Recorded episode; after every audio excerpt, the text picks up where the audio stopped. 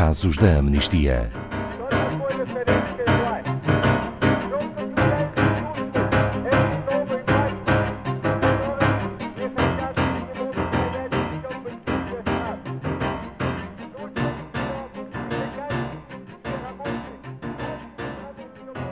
Nonhle Butuma é uma sul-africana, faz parte da comunidade tradicional de Amadiba, no Cabo Oriental da África do Sul, onde cerca de 5.000 pessoas correm o risco de serem forçosamente desalojadas caso uma empresa seja autorizada a explorar minério nessa região.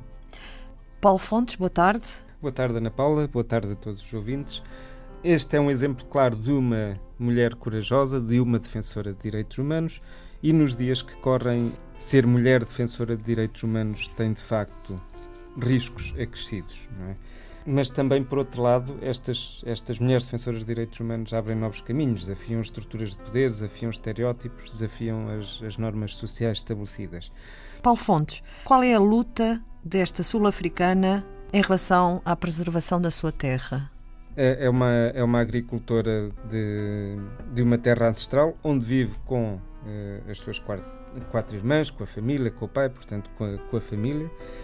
Viveu em Amadiba toda a vida e a maior preocupação que tem é de que a exploração mineira destrua o ambiente e lhe retire a sua terra e a sua família.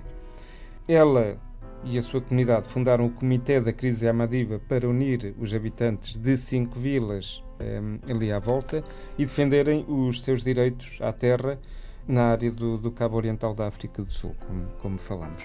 Vê neste momento a sua vida em risco por causa dessas ações, que são até pacíficas, mas tem sido alvo de ataques, de ameaças e de perseguição pelo incómodo que causa, portanto, aos interesses de exploração mineira nesses territórios. A exploração de titânio por uma empresa australiana. Exatamente, portanto, a Mineral Commodities Limited, portanto, que é de facto a empresa que quer fazer a exploração de titânio nessa região.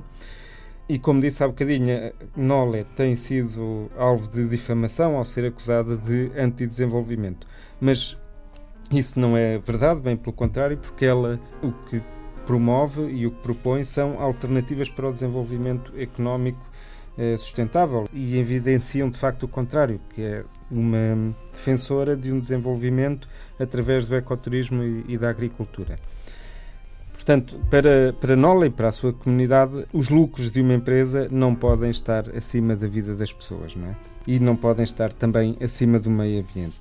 As consequências seriam de facto irreparáveis, é o que eles defendem e todos nós concordamos. Cerca de 5.000 pessoas correm o risco de serem forçosamente desalojadas caso a empresa seja autorizada a explorar essa terra. Sim, as pessoas podem perder as suas casas, podem perder os seus meios de subsistência, podem perder de facto a sua identidade, porque estamos a falar de terras ancestrais que já pertenceram a várias gerações. Portanto, Nonhle diz que as terras lhe foram dadas pelos seus avós, que por sua vez a receberam dos seus avós e que ela quer deixar aos seus filhos e netos. E, portanto, há também este conceito de ancestralidade e de toda uma envolvência cultural para além da subsistência e de ser o sítio onde as pessoas vivem, não é? Segundo as alegações da comunidade, o Estado não consultou a comunidade sobre a exploração de titânio, quando o consentimento comunitário para autorizar este tipo de operações é, de facto, fundamental, não é? Para além disto, temos todo o impacto ambiental que esta exploração pode causar, poluição e riscos para a saúde. Trata-se de uma exploração mineira a céu aberto, não é? Exatamente. E o que pede a Amnistia Internacional, Paulo Fontes? Bem, o nosso apelo mais direto é dirigido ao Presidente da África do Sul e ao Ministro Gwede Mantashe para que seja garantida a segurança de Nonhle contra todas as ameaças e intimidações que tem sofrido, não é? É preciso também que seja iniciada uma investigação imediata às ameaças que ela tem recebido e que as conclusões sejam publicadas publicamente, de forma a que os responsáveis sejam apresentados à Justiça num julgamento justo. O Governo da África do Sul tem também que garantir que a comunidade é consultada sobre as operações que envolvam as extrações mineiras nas suas terras, para que possa manifestar as suas posições de uma forma livre e informada.